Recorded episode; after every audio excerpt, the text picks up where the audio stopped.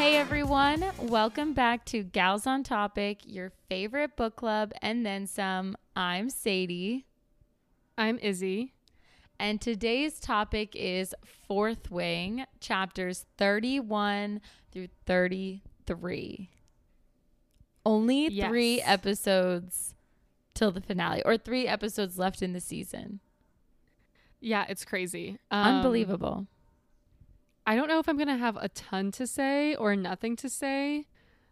I barely took notes because the chapter was these chapters were truly so chaotic. Um I'm really excited to talk about them. I agree. There was almost like a ton happening and also nothing happening. You know? yeah. Yeah. Yeah. And and the things that did happen, I was like, that can't have just happened. It was honestly so painful to listen to Violet in some of these chapters. Like she really she really started at a high point and I really liked her right off the bat when we first opened up. She was so polar opposite to how Feyre started. And I just loved her in the beginning, but but her character here just plummets for me. Yeah, I can't even get started on, on that right now because I have so much to say. Okay. So I won't I won't I won't share my thoughts yet. We'll have to get into it. But um but first, before we before we get into the chapters, I feel like one, we should recap our weekends. Yes. Part of it was together, part of it wasn't. And then two, we should share what we're doing for Christmas because this will be our last episode before Christmas and then we'll be coming back in the new year. Oh, that's right. Yeah. So for the listeners, we will we'll have an ep- we'll have this episode, and then next week we will not have an episode, and then we'll be back January third for our semifinals. And Yes. and, uh, Semifinals. and exciting semifinals it will be in the new year. We should come back and share like what our New Year's resolutions are. So start thinking about that. I love setting Okay. goals. Um, okay. so my weekend, um, so Thursday you were there. I hosted. I was there. I hosted a Christmas karaoke party. I was It very was so it was so fun. Ah, I'm so happy. I was very much just like whipping it together. Like I had so many ideas of things I wanted to have or do or whatever. And then I think like the day before, two days before, I was like getting it all together. And it came together great. I think everyone had a great time. You say you were whipping it together, but you had hand decorated gingerbread houses. you had handcrafted um, espresso martinis dipped in peppermint dust. You had a charcuterie board. You had many hot dogs. You had it all. I really tried. I wanted everyone to have the best time. Um, I think a lot of it was so this party was like stemmed from one girls' night, like girls' dinner, when we were reminiscing on the spontaneous karaoke parties we had here last year during the cold winter months. Um, where we just like didn't want to go out, so we were like, "Oh, we'll just have a night in at Sadie's," and then it just we got wasted and sang karaoke all night. And I and our friend group has like expanded since then. And so we were like, oh, we need to have another. Everyone needs to come. And so I offered to host this. And yeah, it was just, I just wanted it to be so fun and everyone have a good time. And we did a white elephant. And it was like probably one of the best white elephants I've been a part of. It was really competitive and really fun. And I received my now favorite possession, which is a Dobby stuffed animal that has a little sock and it speaks when you press him and it speaks when you give him the sock. and everyone wanted to steal him and I had to fend them away the whole time, but I am so thrilled and he's sitting on my guest bed like as a decorative kind of pillow in front of all the other pillows.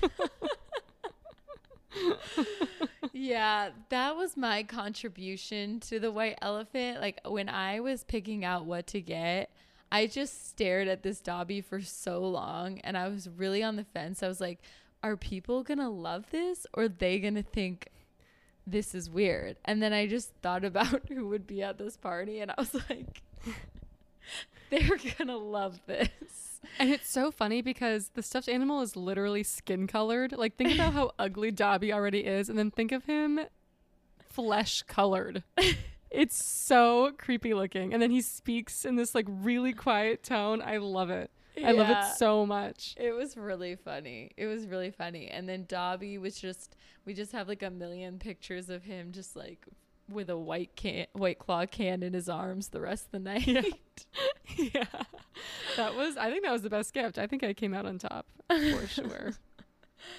yeah. There was a lot of stealing and stuff in the white elephant. It was good. I ended up with an um an Alexa, an Echo Dot, and I love it. I set it up last night and um, my dad was here and he was like, "Oh, you're going to let that thing eaves eavesdrop on you?" Oh yeah. yeah and yeah. I was like, "Yep." I'm like 100. percent I have nothing to hide. I have I the- I have literally nothing to hide. Ah, truly. Um, that was funny. And uh yeah, overall it was a great it was Thursday night. So It was a Thursday. It was a Thursday. Who, what do we think we are? 20, 23? I know. 22? I know. I swear the next day at work, I was so short tempered. I was on a call with my boss and one of my other teammates, and he he was like just kept you know having a healthy debate with me as one does in my um, line of work, and I was just getting like I was just so over it. Like I was so exhausted. I was hungover and I was just short tempered on this call with him, getting so annoyed. And he was like, Do you need to take a time out and like listen to some Taylor Swift so we can regroup on this? I was like, Oh my God. Whoa. He I knew- mean, that's really he- nice. He's that comfortable to like say that to you, but uh, wow. It was it was like in a funny tone. The way I just told that story, it sounds aggressive, but it was in a funny tone. And he knew I had like had the party the last night. Like the first ping he sent me in the morning was, "Hey, when you're up and going, let me know so we can catch up." And it was like nine o'clock. Oh my Um, god. Wow. so- Calling you out so hard. I know, yeah, he has no shame.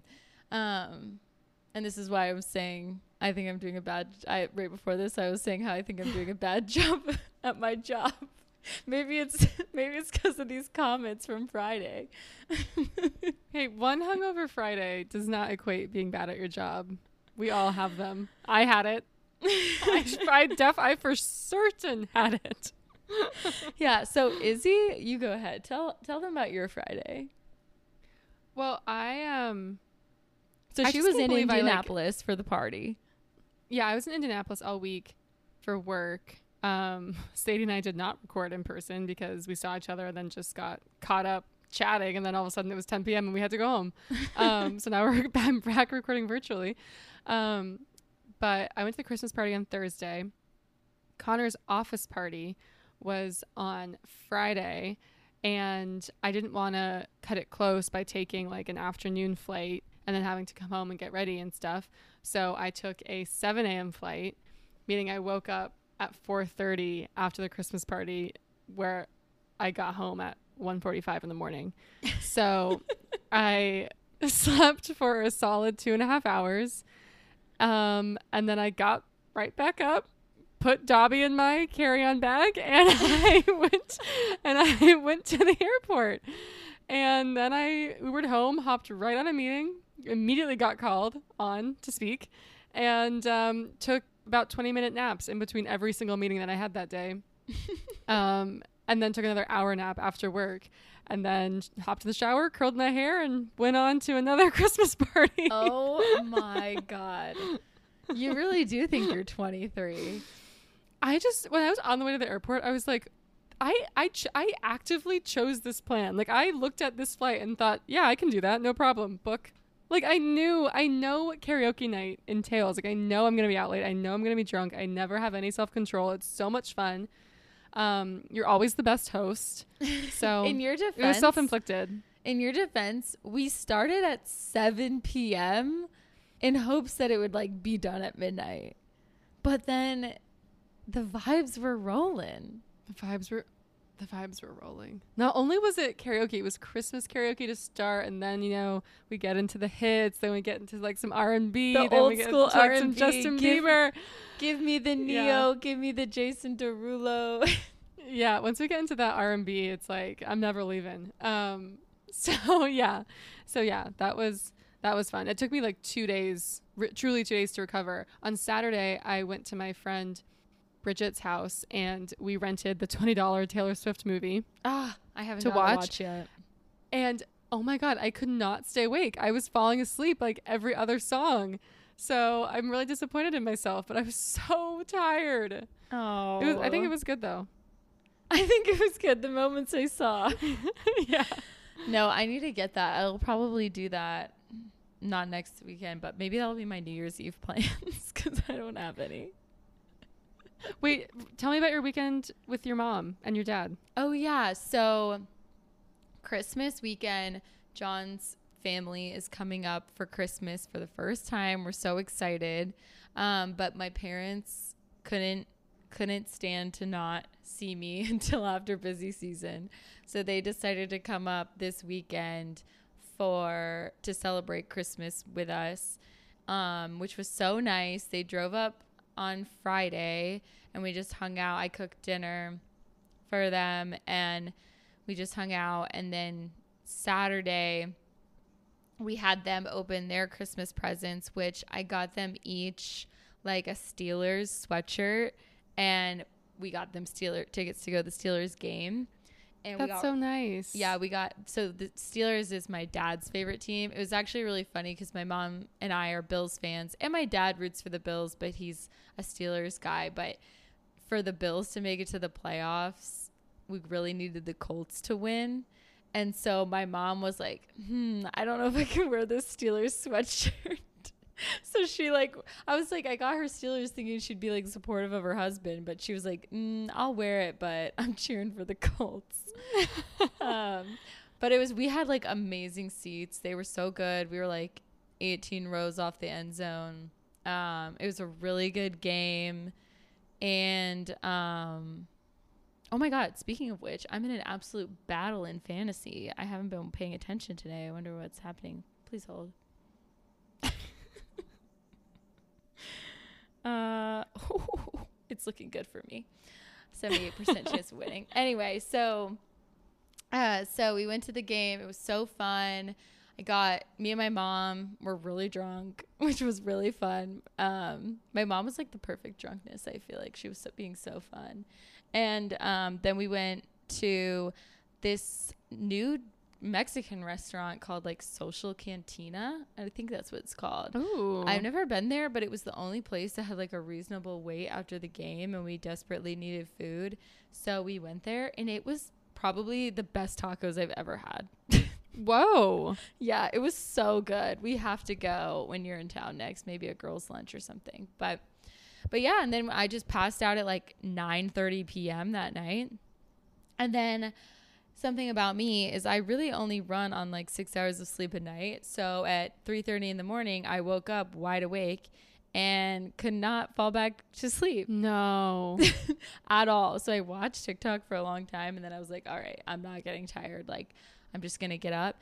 And I had like the longest morning ever. I like did my train, like some of my online trainings for work. I like did a little bit more Christmas shopping. I, you know, was doing going through my I made my I made my 2024 budget. Like, I just literally I watched uh Harry Potter uh and the Deathly Hallows Part Two. Like, I I, mean- literally did everything. Maybe we should all be getting up at 3:30 in the morning. Three thirty in the morning. Attack the day. Yeah, it was crazy. But um, then we basically celebrated Christmas that Sunday. I opened up presents from my mom and dad, and um, I made them a Christmas dinner. We did like an Italian night because we're gonna do like a more classic Christmas dinner next weekend. Um, but yeah, it was it was amazing. It was a great weekend. They left this morning, which is Monday. well, that sounds lovely. Yeah, I, we had a great time. I feel like they had a lot of fun. It was relaxing. I feel like it was the even for my parents like a weekend that we all needed just to like kind of check out. And I kept saying yesterday like genuinely felt like Christmas. I was like I can't believe I have to work tomorrow. Like today is Christmas. That's so nice. You get two Christmases. Yeah, yeah, it was nice. It was fun. Um but yeah, now I don't really like John's parents are coming or John's mom and his siblings are coming for Christmas this weekend. And then I don't really have like I have like the whole next week off of work kind of. And I um don't really have any plans for New Year's or anything. I think we're just laying low. Nothing wrong with that. You've been a busy, busy bee. Yeah, I'm excited. Buzzing around the yeah. country. Yeah, I'm excited. What about you? You're going home? Um I'm not going home. I am Oh. go- going to I'm going to Hawaii on Wednesday. You're going to Hawaii? Yeah, I I swear I told you that. No? I, I did not know that. what? yes, I'm going to Hawaii on Wednesday. No wonder Um, you like couldn't record while we were gone. Like, Oh, what? yeah, I thought that was clear. Oh Sorry. I did not know you you were going to Hawaii. That is just like your second, your third home. You just, I can't believe this. I mean, that's amazing. Yeah, so okay, so rewind. That's why that's why I can't record for like the next 10 days. Um yeah, I thought I told you, but I guess not. so I'm going to Hawaii. Um my parents we've never gone for Christmas before. Um last year in Seattle we had such a horrible ice storm and like could not leave the house for 4 days, lost power, couldn't get anything delivered, like could barely do anything over Christmas. So that was what initially I think put the idea in my mom's head we should do a warm trip and then um I think Christmas also just kind of stresses my mom out because we have so many different pockets of family that we end up hosting several days in a row. She has to do a lot of cooking, get all the gifts, you know, cleaning Mhm. just all the things and um she wanted a relaxing christmas. So she was like your gift is the trip and we're all going over christmas. So i'm really excited. And wait okay so i definitely i couldn't remember if i told you this but i guess i definitely didn't. Sadie we're going whale watching. No, you're joking. i'm not. I'm so excited. Izzie, you're living my dream. Oh my god. I could literally cry right now. Please make videos for me. I could actually cry. I feel myself getting choked up. not over the whales. I mean, I don't know if I'll see one, but um, we've only ever gone this summer, and it's not whale season. But I knew because I've looked up before when is whale season, and peak. Se- so peak season is January through March, but tours start in December. So we might not see one, but I'm dragging my whole family on a boat. Oh go try. Oh my God. I'm so my heart is exploding. I'm so excited for you. I can you must send me footage if you see one.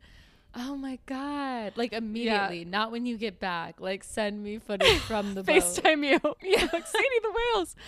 I feel like I should Oh give the God. background context. I don't know how this started, but myself, Sadie, and Sadie's boyfriend John are like obsessed with whales. Yeah. it started with it started with Sadie's obsession with orcas specifically Mhm. after watching that documentary. And then I mentioned I've always wanted to see a whale, never have, and I was supposed to go whale watching one time when I was abroad, but it got canceled. Um and then John I feel like just quarterly, like you, me, or John will like send a TikTok and a group Mhm. chat of a like a crazy whale video, and it's just been an ongoing thing. So now, now it might be coming to fruition. Fingers Yeah. crossed. Everyone send me good vibes that I'll see a whale. But That'd Yeah, be so crazy. That'd be so crazy. Yeah. Dang. Dang. Well, I'm excited for you. I'm extremely Thanks. I'm like not even jealous. Like I'm just like genuinely excited. I actually I'm thought like, you were tearing up for a minute there. I really was. My I had the lump in my throat. Like I was emotional. Izzie's been Something's wrong with dreaming of this for so long. Coming to reality. I think I when Yeah. I when I do see an orca specifically, like it would I want to see any whale, but if I think that I will actually cry when I see an orca one day, like in the wild. But anyway, and, it, and it will happen someday. I know Yeah. it will. thank you. Um, wow, that was exciting. I can't believe you're going to Hawaii. This was news to me too. So hope everyone hope everyone's excited for Christmas. Um, it uh should be a good one. It, was, it's probably, it might snow here in Indy, but now we're Well, that would be very will be. magical and festive. Mm-hmm. Um, okay, let's get into it. Um, back in action with Xaden and Violet. All right. Let's get into Violet acting a fool for three whole chapters. we left off in chapter 30 with Violet uh, practicing her lightning alone with Professor Carr. And she gets pretty good at being able to wield the lightning, but her aim still sucks. So she kind of leaves off on a bad note. Me, Izzie, and I had kind of mixed feelings about how we feel about Professor Carr. Um, but yeah, so that's where we left off. Do you want to do the opening quote for chapter 31? I would. The opening quote says July 1st, the anniversary of the Battle of Aretia, Yeah. Aretia, is hereby proclaimed Reunification Day and will be celebrated throughout Navarre on this date every year to honor the lives lost during the war to save our kingdom from separatists and those saved by the Treaty of Aretia. It's a royal proclamation of King Tauri the Wise. So when I read this, I couldn't remember if that was the battle that Brennan died at as well. Like if he died at the last battle, which we come to learn it is. So big day for Xaden, big day for Violet, big day for Navarre. big, big day. Big day. Um, so the chapter opens with Xaden helping Violet clean her room, and they find the folklore book from Violet's father that um, Mira had dropped into Violet's bag. So I thought she left without it, but turns out she did bring the book. Um, so when they're flipping through it, they discover a letter that her father had wrote to her. It was like hidden in the binding of the book. Um, and his words are a bit cryptic. So I'm just going to read the letter. It's really, really ominous. My Violet, by the time you find this, you'll most likely be in the scribe quadrant. Remember that folklore is passed from one generation to the next to teach us about our past. If we lose it, we lose the links to our past. It only takes one desperate generation to change history, even erase it. I know you'll make the right choice when the time comes. You always have been the best of both your mother and me. Love, Dad. Pretty cryptic. Um, I have so many I have so many questions about the dad now because he was clearly on to whatever propaganda mhm. Ish the government is up to, but he was also married to one of the high ranking officials of the government. So what's going on with that? I know. I know. I could totally see the mother having kept him in the dark about things. She strikes me as someone who like doesn't value the relationship you have as a married couple over their job. You know what I mean? but then why wouldn't she marry a writer? That's what doesn't make any sense. Why wouldn't she why would she marry a scribe? Yeah, I would love a prequel with their love story. That would be interesting. Um, unless we get more information about that. But you know, maybe she wanted to have access to be able to erase or change the past. But there's also a possibility that not to get deep here, but you know, before you get into your career and you have the pressures of you know, a government that is maybe doing the wrong thing or coercing you to be a part of doing the wrong thing. Like she was young and naive and fell in love and then can like succumb to the pressures of of work. But um I do think it is quite a strong possibility that Violet's Violet's mom was aware that he was coming on to information and either told someone which led to him getting killed or being poisoned or you know to become ill or she did it herself. I can totally see her having some hand in his death. Yeah, which is Man, I'm so conflicted about the mom. And it also it's not lost on me that he left this note in a book about the wyvern and the venin. Yeah, you're t- And I know they're significant. I know they are significant. Yeah. Give me the venin. Give me the wyvern. They totally are. There's definitely three plots. There's whatever is going to happen with like Andarna, whatever is happening with the rebels, and wait, hmm, maybe four plots. Whatever's happening with Andarna, whatever's happening with the Poromiels, the enemy, whatever's happening with the corrupt government, and then whatever's happening with the Wyvern. But also, did you, did you say rebels? yes, well, I said the corrupt government. Okay. That the rebels corrupt government. Oh. One, one plot, right? Okay. Yeah, but that makes me think some of those things ha- maybe are intertwined. I don't, you know. Yeah, but they seem separate to me right now. I can't connect. I them. know. I can't connect them, and that's why I've been so frustrated. We get like one clue for one of those plot lines per chapter, and it's like, well, I'm getting so lost in the sauce. Like, what is important? I'm losing. I'm losing all meaning. I'm losing Yeah. everything. And at one point, um, Violet is looking at the book that the note is left in with Xaden, and he's asking her what the book is about, and she's telling him, oh, it's about the venin, the corrupt dark power, blah blah blah. And I was like, oh my god, General Melgren is a venin. He's a venin. He has dark corrupt power. And then I, I was like, that was probably like a bit the biggest light bulb that's come for me. And then the next sentence is Violet being like, haha, what if General Melgren's a venin? That would be crazy. And I was like, oh. so never mind. Does that mean no? maybe maybe that's like the most foresh- like the most blatant foreshadowing she's done.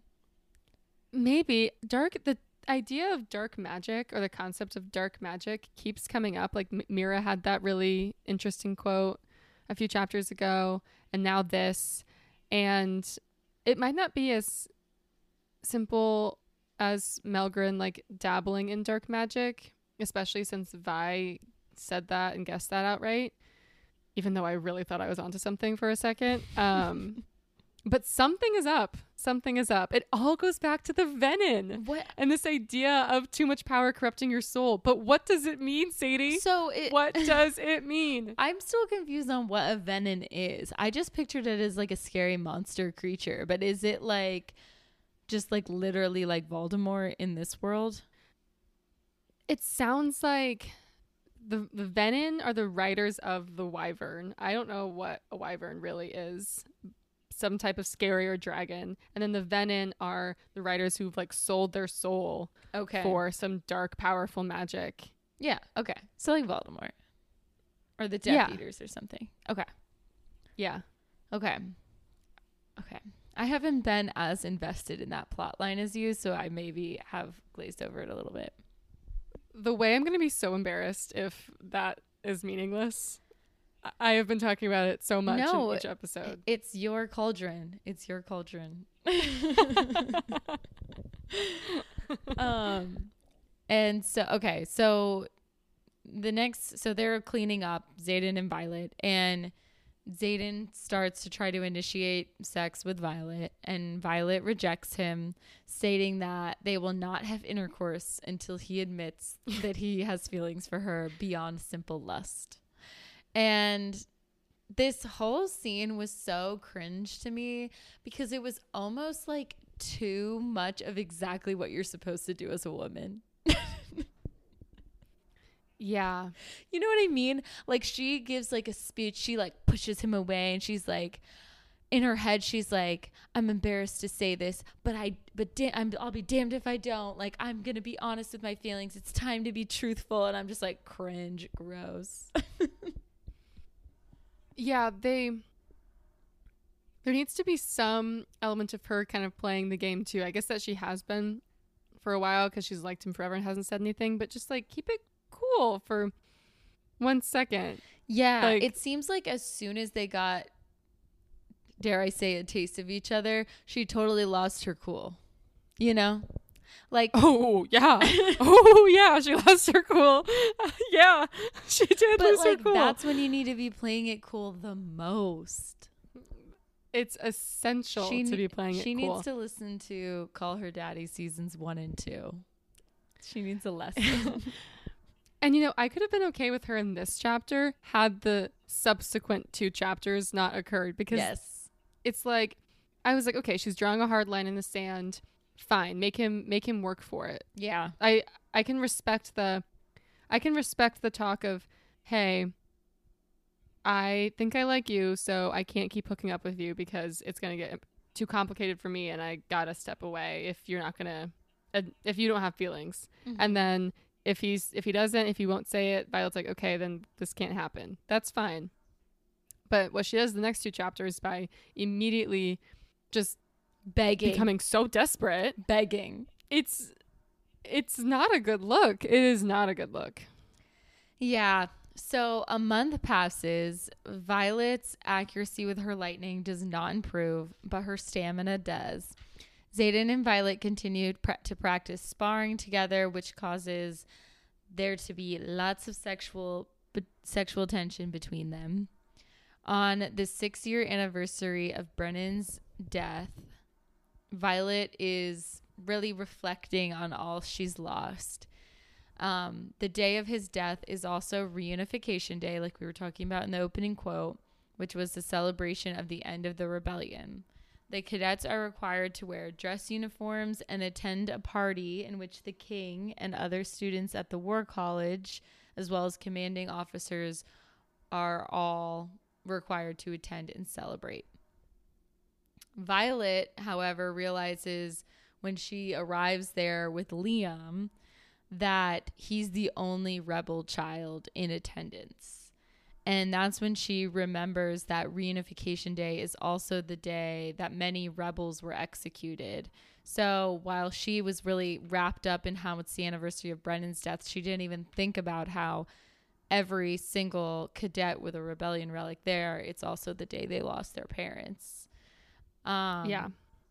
so when Violet realizes this, she tells Liam he should go because she feels horrible that he has to be put through this because he's like staying by her side as her bodyguard as always. Um, and this was my favorite line from Liam. He said when she tells him to go, he goes, "I go where you go." So cute. I love Liam. I Also, though, can love I just? Oh, sorry, not to interrupt. I just backpedaling a little bit. Also, the day that they, the day leading up to this reunification day, um, Violet was extremely embarrassing Oh. to Xaden on the day of his dad's anniversary, the anniversary of his dad's death. With the mind communication stuff, she was like harassing him in class via their mind about why he doesn't love her. And then when she's next paragraph, she's like, "Oh my god, it's the anniversary of his dad's death." I was like, "Oh my god, Violet, You're so oh my God." embarrassing. Yeah. Mental being able to communicate via mind with a boy that doesn't like you back or like you are trying to get to like you or have a crush on is just so bad for her. It's bad for anyone, but oh my god, it's so bad for her. Like when she was asking him if he likes someone else, like if he's hooking up with Imogen, I was already dying inside. And then to find out that that is the day that his dad died, and she's just like pestering him, like, why don't you like me? Why don't you like me? Pain, Yeah. pain, pain, pain. Yeah, it it uh we were building up so much to how annoying she was and I kind of skipped over it getting right to the party, but she truly it's just so embarrassing for her that she's he's like trying to focus, trying to talk, whatever. She's just like in his ear via mind, being like like exactly what you're saying. Like, are you hooking up with someone else? Like, what? Don't you really like me? Come on, just admit it. You like me. Come on, come on. Okay, forget it. like, forget it. Like, uh, whatever. Like, let's just go back to what we were doing before. Like, all the things that she was saying, and it's like you look so desperate, and he's like literally not thinking about you at all. This is one of the hardest days of his life. Like, it's it's like every intrusive thought that you have but don't actually say out loud ever she's just sending to him on a fly. Those are the kind Um, of embarrassing thoughts that I like don't even say to my friends because they're so embarrassing. yeah. Yeah. Yeah. Yeah at first like after we got through the first half of the chapter i was like okay i don't know if i respect her or if i'm embarrassed by her and now i'm fully just embarrassed by her i don't know what has happened to her but you know maybe it's the type of behavior you just expect from a girl in college i don't know Yeah, maybe that's how we all were That's true. That's true. That's true. Um so but but getting back to the party, Liam yes yes yes when he said if he if when he said I go where you go, it's giving notebook. It's it's literally every like I know this is not going to be the plot and I know I am rooting on her and Xaden, but I would love for Violet and Liam to fall in love. I would love that. I would love it so much. I ship them. I just i kind of do too i love liam when he he, just has a sparkle in his eye, you know? Like he has a sparkle I when he um I he must have a significant love interest because he's too good of a character mm-hmm. to just go to waste. Like he's really sweet, he's really thoughtful, he's really attentive. He's like very masculine but without being like macho macho, you know. Mm-hmm. He's a rebel, but he's not uh, so secretive like Xaden. Like you feel like you know him. Xaden keeps telling Violet, "Oh, you don't know me," and I agree. Yeah. I feel like we don't know Xaden. Yeah. So I just had a horrible intrusive thought. So at Okay. at the Christmas party, we were talking to our friend Andrew, and he said he gave me what his predictions were for Akawar, a court of wars and roses. What is it? Wings and Wings and wings and ruins. ruin. whatever. Wars and roses. Whatever. Uh, he gave me what his predictions were going in, and they were good. One of them quite literally stabbed me in the heart when he said that his prediction was that Lucien will die. I don't, for the record, no one messaged me. I don't know if that happens. I have not read that book, which is crazy, but I haven't. And he thinks that Lucien would be the perfect character to kill because it would be a huge emotional blow to the reader, but it would have little to no impact on the plot. Is that Liam? oh my gosh. Is that Liam? I don't know. I I don't know. I mean Oh no, that can't be. I know. I know. I know. I hope not. But you're right. I don't know what Hopefully not, because his- so far, other than Jack, they really just introduce characters for a split second and then kill them. So hopefully it's we just stay on that trend and it's all these people I don't really care that much about, but I feel like Liam can't die in this book.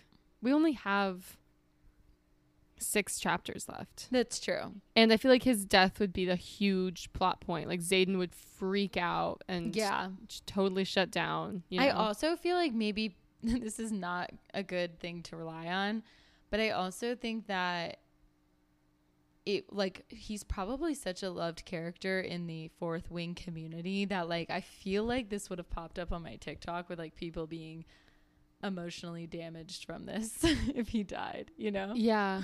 also, I mean, I somehow, somehow the rebels are going to be important, and he's he's like Xaden's right hand man. Like he and Imogen are the 2 Mhm. Him, Garrick, and Imogen, I guess. And so Bodhi, Maybe one of them is. He's got a okay, so maybe one or two are dis- are disposable, but but you know they're Yeah. gonna be important. Like I feel like those are gonna be the main characters for book two. Yeah. And he already had a near death experience and Violet saved him. Yeah, yeah. Okay. So He's safe. I just, it was an safe in intrusive thought. I'm gonna block that out. It was an intrusive Yeah. thought. Okay, so Violet and Liam, they're at the party and they are approached by the king, her mother, and General Melgren. They have a very uncomfortable conversation about like power and the rebels and um, how Violet's doing, you know, not how she's doing emotionally, but like within the Riders Quadrant. And Melgren asks some questions about Xaden's loyalty and puts a lot of pressure on Liam to kind of, you know, confirm his own as well. And Violet gets pretty defensive over Xaden, but is instructed to warn the generals if she suspects at any point that Xaden is a traitor, which was, was just a very bold conversation to have in the middle of a party. Yeah, the, when the king goes, "Oh, you will let us know if he decides to just start another war or something, won't you?" Yeah, it was so casual. It was so casual. Um, what did you think of the king um, and him being there in the first place? It didn't sound like he comes usually. Hmm. I didn't think much of him being there. I did think he was kind of obviously arrogant and classist and yeah, just like general bad things that you feel about a king, you know? I just feel like before this chapter, the king kind of feel felt like a fake character. Yeah, like no one really talks about true. him. He's never mentioned except in the little intro blurbs. It fe- it doesn't feel like the type of place that would have a king. If it very much felt like for the first solid 10 chapters that General Melgren was the leader of everything and then they were like, "Oh, there's this king." And then it wasn't ever he's not really ever talked about. Mm-hmm. So I just don't really know how he fits in. And he didn't give me like big villain energy. Melgren still gives me big villain energy. The king is just seemed like yeah, like an arrogant kind of guy. But I also wonder if he came there to scope Violet out or what his purpose there is. I don't know. It seems significant that he was there, but I don't really know why. And I don't really know what his role is and everything yet. But that was that stood out to me. Maybe maybe it's just like obviously the wards have been getting broken more often. There's been more battles and attacks, and maybe he is just doing like a smell test to see how you know the rebels and the cadets are behaving, and just make Yeah. his presence remind them of his presence. Yeah, and don't get me wrong, he still seemed bad, Mm-hmm. but whenever she's near Melgren, she's like, "Oh, his beady little eyes, like Yeah. his creepy energy," you know. mm-hmm.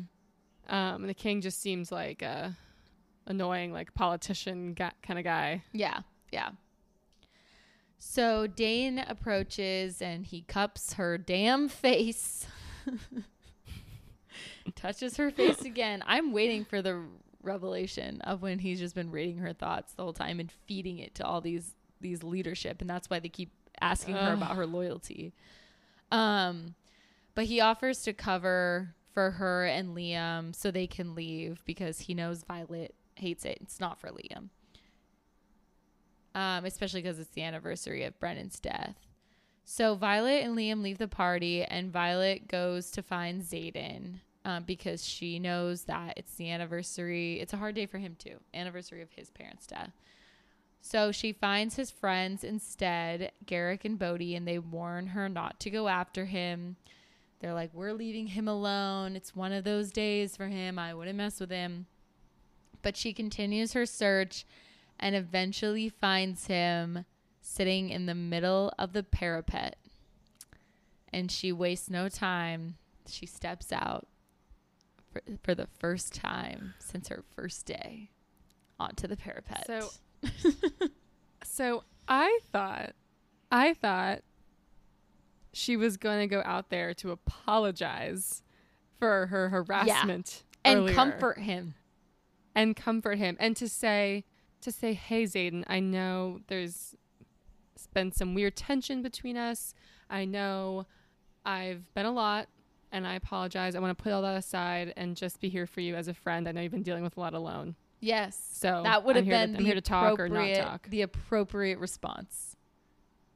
yeah that's not what she does No, no. And I was excited actually when she was going after him. There was a line Me too. where Garrick was like, self preservation is a thing. Notice we're not out there with him and we're his best friends. And Violet's like, Yeah, well, I'm I'm just his I'm just his. And she like has this line. Yeah. It was like reading it, it was very much like she was like, I have to be there, like, I'm his, like, uh, this is where I'm supposed to be, like, comforting him, standing strong beside him while he's going through this. And yeah, she just does, makes it about her again. Totally. She even has a thought at the ceremony when she fi- it finally clicks like, "Oh my god. This is the day that uh, there this whole party is celebrating his dad's death." Mm-hmm. And he's having to like listen to it and hear about it all day. Like I need to go find him. And then she just goes and runs after him and makes him what? Define the relationship? It's insane. it's insane. Okay, so let's get into it. Okay, so the quote for chapter 32, the intro quote is As for the 107 innocents, the children of the executed officers, they now carry what shall be known as the rebellion relic, transferred by the dragon who carried out the king's justice.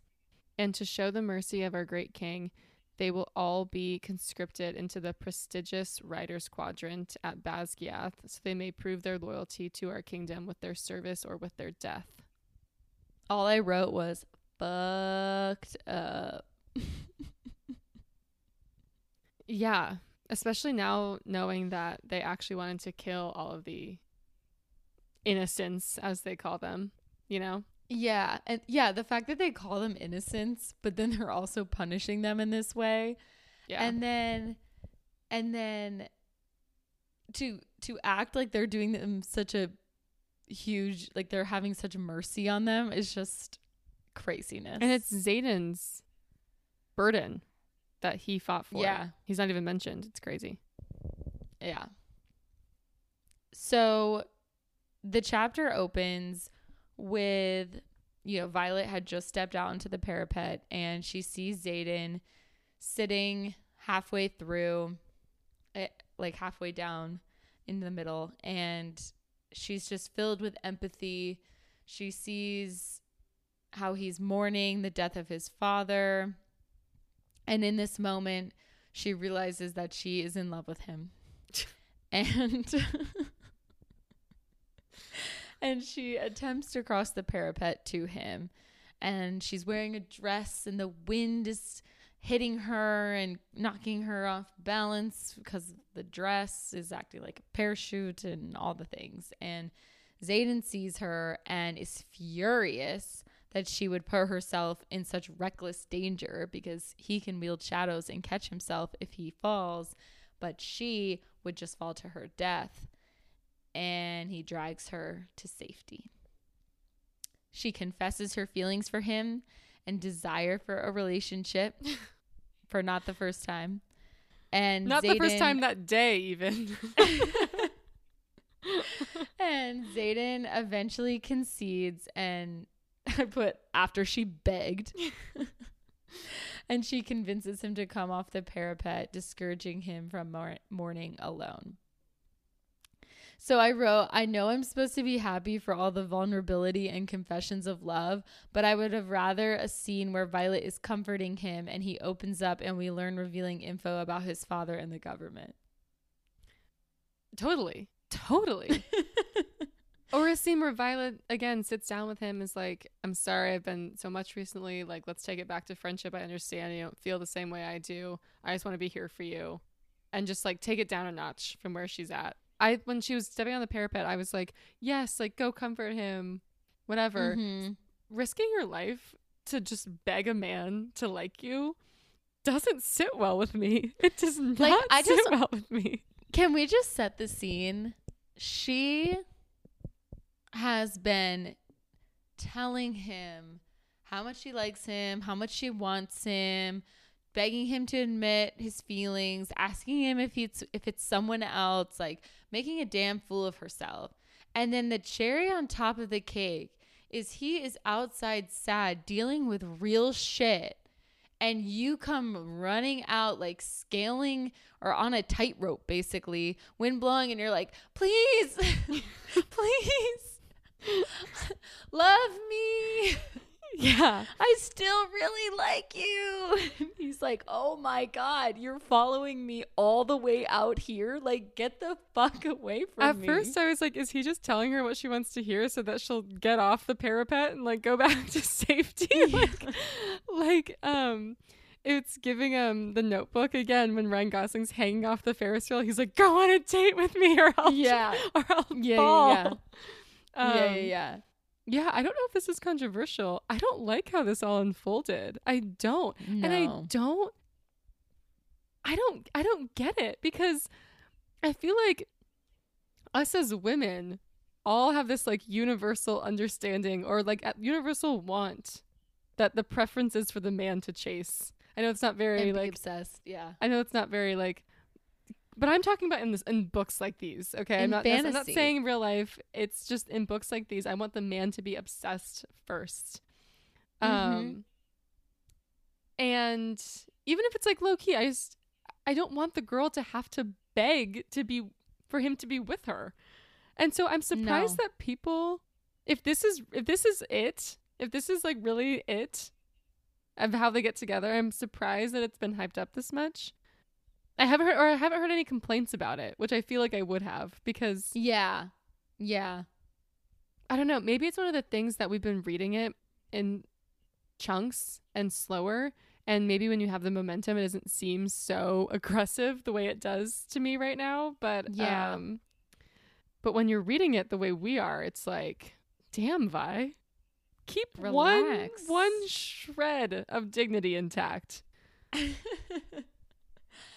I really think it's supposed to come off as is like her being like really empowered and not giving a damn about you know what he thinks like just being like super confident and and real and stuff but like it's really just yeah desperate Right. I think there's a way to do it where I'd be like, okay, I respect her boldness, but I think I was I think the way I would respect her is if she voiced what she wanted, he said that's not where he's at and she's like, "All right, then I'm then I'll scale back." The re- it's the Mhm. repeatedness of her being like, "I know you like me. I know you like me." She's lucky that he does like her. Cuz otherwise yeah. that would be really awkward at this point. yeah yeah exactly exactly um so she takes him back to his room and while they're in there she tells him that she loves him and he doesn't say it back and they just like kind of make out and get after it and i have like i guess i have respect for her to be being able to just carry on and continue to hook up with him despite him not saying it back. But like, I think this all the time when I watch like The Bachelor too. Like, could never be me. Like I would be so embarrassed. all of a sudden these chapters she's acting not well in the head like she is just has no like threshold for normality anymore she's like Mhm. i'm just going for it no barriers Yeah, yeah. i'm like I will say this is how we get the the, first i love you the same day they get together and like this crazy it's just it was too Yeah. much that sent me if the parapet scene did, i was already cringing clenching every muscle in my body and then her saying i love you and him just being quiet oh god oh god I need to write this down. Like maybe we do a high, low, and a buffalo of this book at the end. Chapter thirty-two is my low. It's my low. yeah. I'm, I will say I totally love their dynamic in the next chapter. Like once they're together, I like how he, he like kind of treats her or whatever. Like I don't know. I'll get into it. Some of the things that I just like I think are cute. And um I just liked some of the scenes, but chapter 32 is Milo. Yeah. And I have I have I agree with you. I, I agree with you with chapter 33. I liked it better once they're back and just in the real world and not in this crazy scene of her confessing her love over and over and over again. Um, I have, we'll get into it. We get into chapter 33. I have something that I want to happen a little bit Ooh, um, that I think would ha- save this uh, this for me okay. compared to where I'm at right Okay. now. All right, just interject whenever we get to the right point to deliver that. Okay. But the chapter ends when they have, you know, there's like a few pages of graphic sex, and then they have sex many times until their evening is interrupted when Garrick arrives and reports that an attack is occurring. Let me tell you how this chapter just did a 180 for me and how excited I was. Same. I was so excited. One, I don't know why, but I love scenes where couples are interrupted when they're having sex. Not like walked in. I not like walked in, but I think it's so funny. Like in movies and stuff, when the guy like cracks open the door and it's like the main characters and they're like, he's like, get out of here. And they're like, okay, but this is happening. And they have to like rush around. And you're like, oh my God. Like, I don't know why. I love the chaos of it. I think it's funny.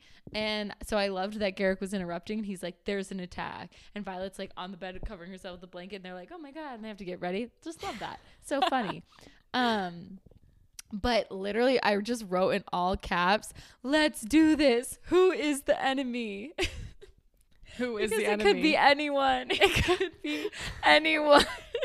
what if it's an enemy from left field that we don't even see coming? We haven't even considered I- that, Sadie. I wouldn't put it past them. But unfortunately, it was big disappointment.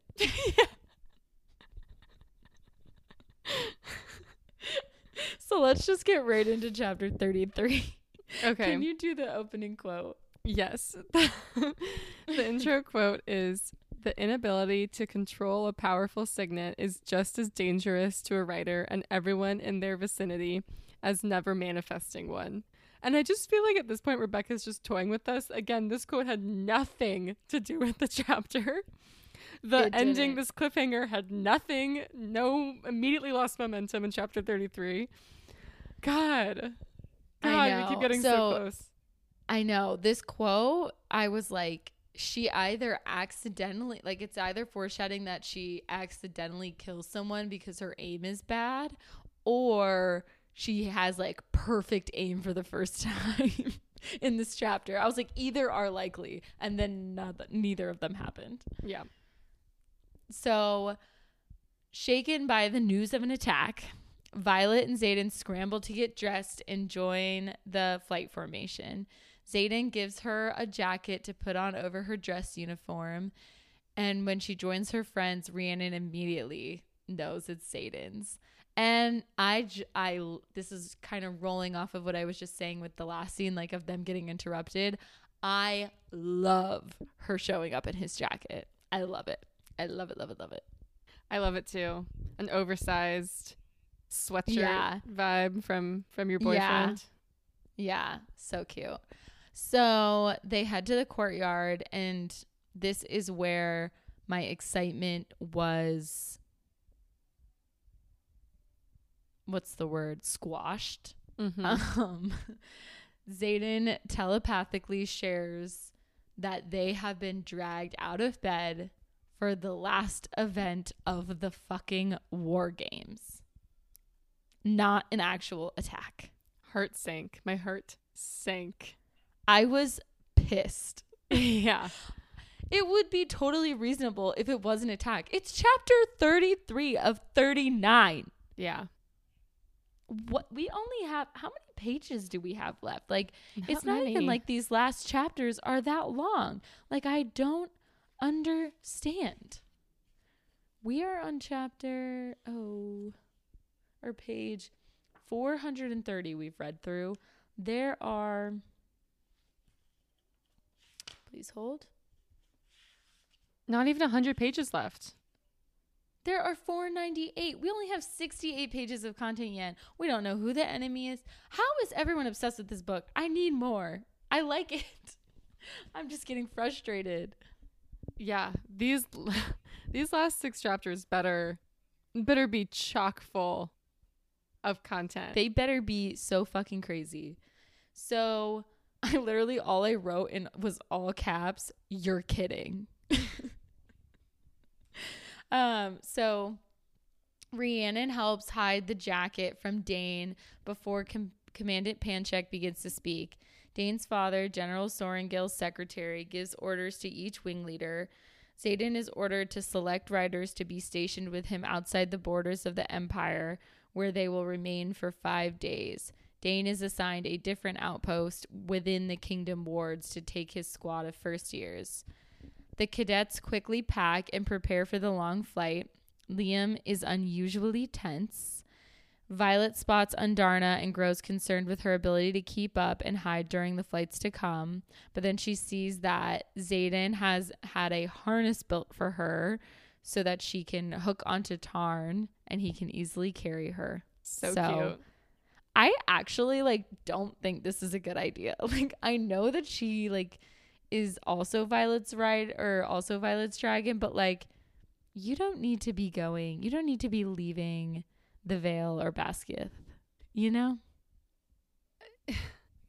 And you brought this up earlier, and I honestly completely have like even forgotten about Andarna. Like sh- the fact that Violet has two dragons has just been like, oh, that's fun. Like she just has two dragons. like, the, what's the bigger meaning? Like, what is the point Yeah. of that?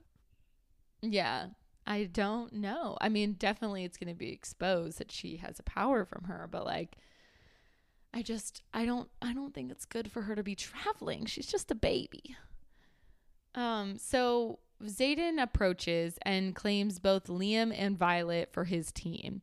And Dain pushes back and they're fighting as always. And it re- and it leads to Dain's realization that Violet and Xaden are in a relationship. And I also loved this scene. Like I just loved the realization. I loved how Xaden and Violet were like clearly in a relationship without being all over each other. You know what I mean? I felt like they were giving the subtle vibes that oh my god, I literally hate myself for saying this, but the first time that we saw um Taylor and Travis Kelce out, how it was like they're clearly together, but they're not obvious. Like that's the vibe it was giving me. Like I was excited, like the way that they were acting around each other. Yeah, they're like Dane soft launching. yes, exactly. Soft launching. And when Dain realizes and he's like, this guy, I'm like, what did you expect? She was so obvious. Um, they're literally bonded. But anyway, so he the chapter ends basically with this, but Dain ultimately lets her go and he says to her, I'll miss you, Violet. And Yeah. I thought that was so weird. So I thought this whole interaction was so weird too. I thought it was totally Violet totally brushed past it. Even when he says when he finds out about her and and Xaden, he says if he's what you choose, Dain says if he's what you choose, then I guess that has to be enough for me, doesn't it? Like, and I was like, is that him saying like we're just not friends anymore? Like, what is that? What is what is that? What does that mean? And then he says, I'll miss you. And to me, that was him being like, goodbye forever. But Violet was like, oh, phew. Like, so that's done with. But to me, that was like a, no, we're no longer on the same team, Violet. Yeah, same. I think so too. Like I think it was saying like I'll miss you. We're not we're yeah, we're not on the same team. There's no other better way to say it. Like you are a rebel now. Yeah. And him saying that has to be enough for me. It's like she obviously, I mean, he's been irritating her, but she's been irritating him too. And like pushing his buttons and she's been standing up Mhm. for Xaden in front of him and making him feel all types of ways. So I feel like this is him just being like, I'm done with you fully. I've had enough. Yeah. You've made your choice Yeah. and uh, like he's almost like I choose Navarre, you choose Xaden. Yeah, and that's the last line of the chapter. Basically, Her yeah. her that's basically what it says. It's like she sees Dain and Xaden walking in two different directions and she's like, I feel like I just chose my path. It's Xaden and that is setting me on a completely different course in life. than she ever imagined. yeah. Yeah, she says my life is about to change forever. Yeah. But I'm like, what? I mean, they're going to real war, right? Like something's got to happen. So, okay, so she's is- going. she's going outside of the wards. So this is what I I mean, this is like half a theory, but this is what I've Okay. been spiraling with. So the outpost that Xaden is going to is the same one that he was at previously when she was like, "Tell me something real," and he said, and she asked him to tell her where he was coming from that one night she saw him like in the middle of the night, and he said, "I was coming Mhm. from Athebyne or whatever this outpost is called," and he was with the Mhm. other two rebels. So he's been there before for some reason. And he was like, You can't ask why, but that's where I was. So I don't think it's an accident that they're going to this specific outpost. I also picked up on and what you said. Liam was really tense. Xaden is bringing Liam and Imogen with him. And he said, pack every single dagger that you have, which makes me think he has no intention of coming back there for a while. So I think this is where Xaden has something bigger at play. I have no idea what it is. Violet's been totally in the dark, but she's about to be looped into something that she didn't intend to be, and she's going to be mad at him. And they're not coming back to Basgiath. They're not coming back to Basgiath. That's crazy. I think that's a wonderful, wonderful um theory. I am very nervous that Xaden is putting 107 lives at risk. Um, one of That's which the is his own. thing. That's the I thing, know. Sadie. I can't make peace with that. That doesn't fit into my theory. I don't know how that fits in, but there's something larger at play. Mark my words. There's no going back now. Something larger is at play at this outpost. I'm excited. I'm so excited. Okay. I can't. We're only six more chapters and then we'll know. Or And we're then we'll left on an incredible cliffhanger. Kill me. I need to order Iron Flame. Same. Same, same, same. This is probably a good time to tell people also. We'll be taking a short break in between Fourth Wing and Iron Flame. Just a short break. Assuming I survive through the month of January, we will be back in February. Yes. Thoughts and prayers for Sadie. Leaving For- you with that with that ominous well, Sadie, what do you think is going to happen? I think you're right. I mean, I I am honestly like really struggling with predictions. Like I don't know. I do think there's just so many it seems to be completely separate subplots that I'm like I'm so confused on who is going to be loyal or not cuz I could see literally any one of the generals or executives like turning. Like I could see them getting to this outpost and Mira being there or getting and like it's to turn on the government or even freaking their mother, her mother being there. Like I could literally see anyone flipping sides. I definitely think where they're going it's it's going to be an inner circle of people who are going to like work against the corrupt government of Navarre. But like I don't know who that is. I don't know why. I don't know why Xaden would risk the lives of all of those people. I don't I just don't know. I really I don't have a good a good theory. Maybe we get there and because a lot of the children probably haven't even entered the school yet, maybe they've all been like evacuated from Yeah. their territory and Yeah. they're all safe. And then the ones I don't I don't know, man. I don't know. God, I want to read tonight. But it's late. it's really late.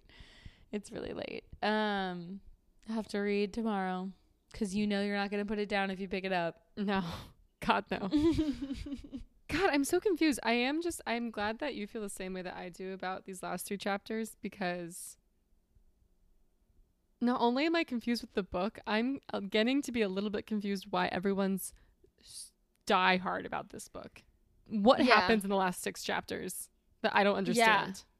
I don't either. I don't either. Like I appreciate the story along the way, but like it's honestly just like really confusing. Like there's just all of these random hints that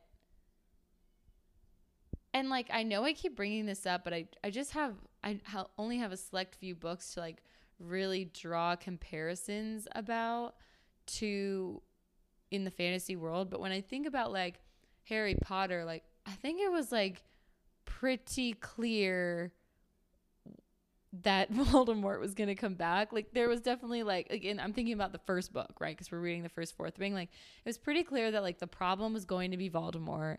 You weren't sure about some of the key pieces to get there and like you were along for the ride on the mystery, but it was like pretty obvious that like eventually Voldemort's going to come back, right?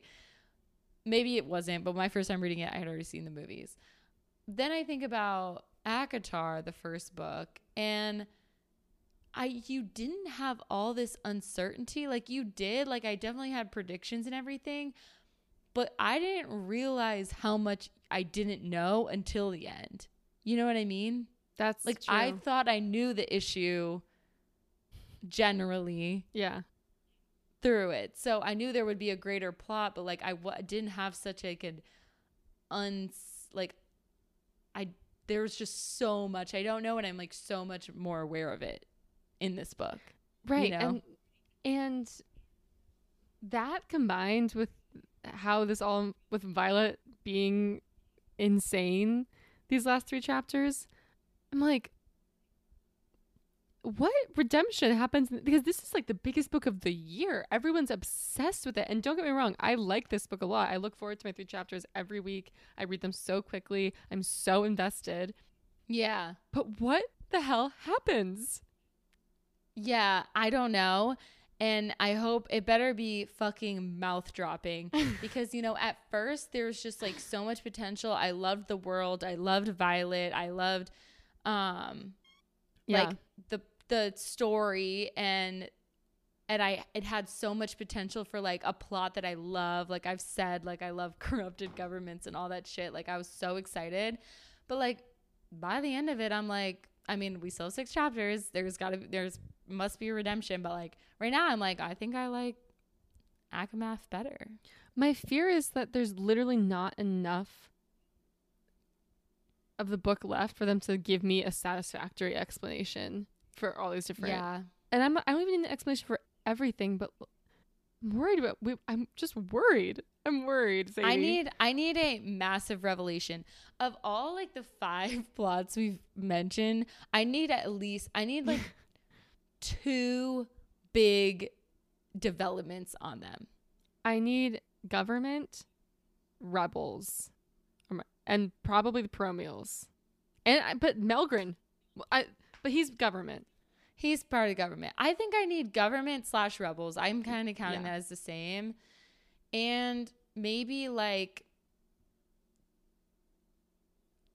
something I don't think we're gonna get anything on the Venin, but maybe like I would satis I would be satisfied with something about Andarna and the government. Who knows? But we Maybe are they're all linked. I I mean, there's Xaden is keeping something big. Xaden has been planning something. I am hundred percent confident. I'm ninety nine percent. I'm ninety eight percent confident. Xaden's planning something. just goes down. I'm 100%, 99, 98. but Liam was tense. He told her to pack everything. He's clearly Yeah. he's pulling some puppet strings. He's planning something big. We're about to find out. We'll be back in two weeks to talk about it. Merry Christmas, to Merry. Christmas, everybody.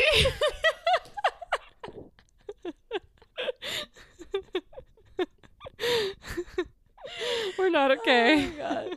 We're not okay. We're delirious.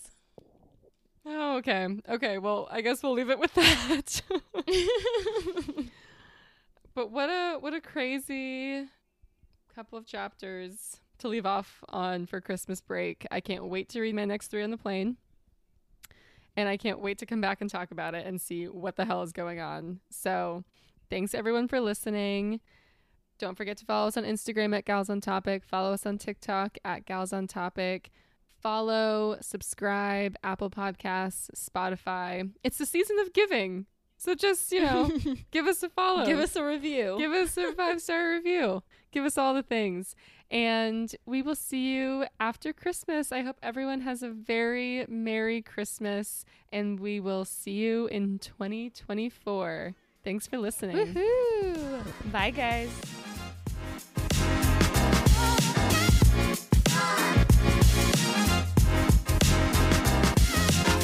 Bye.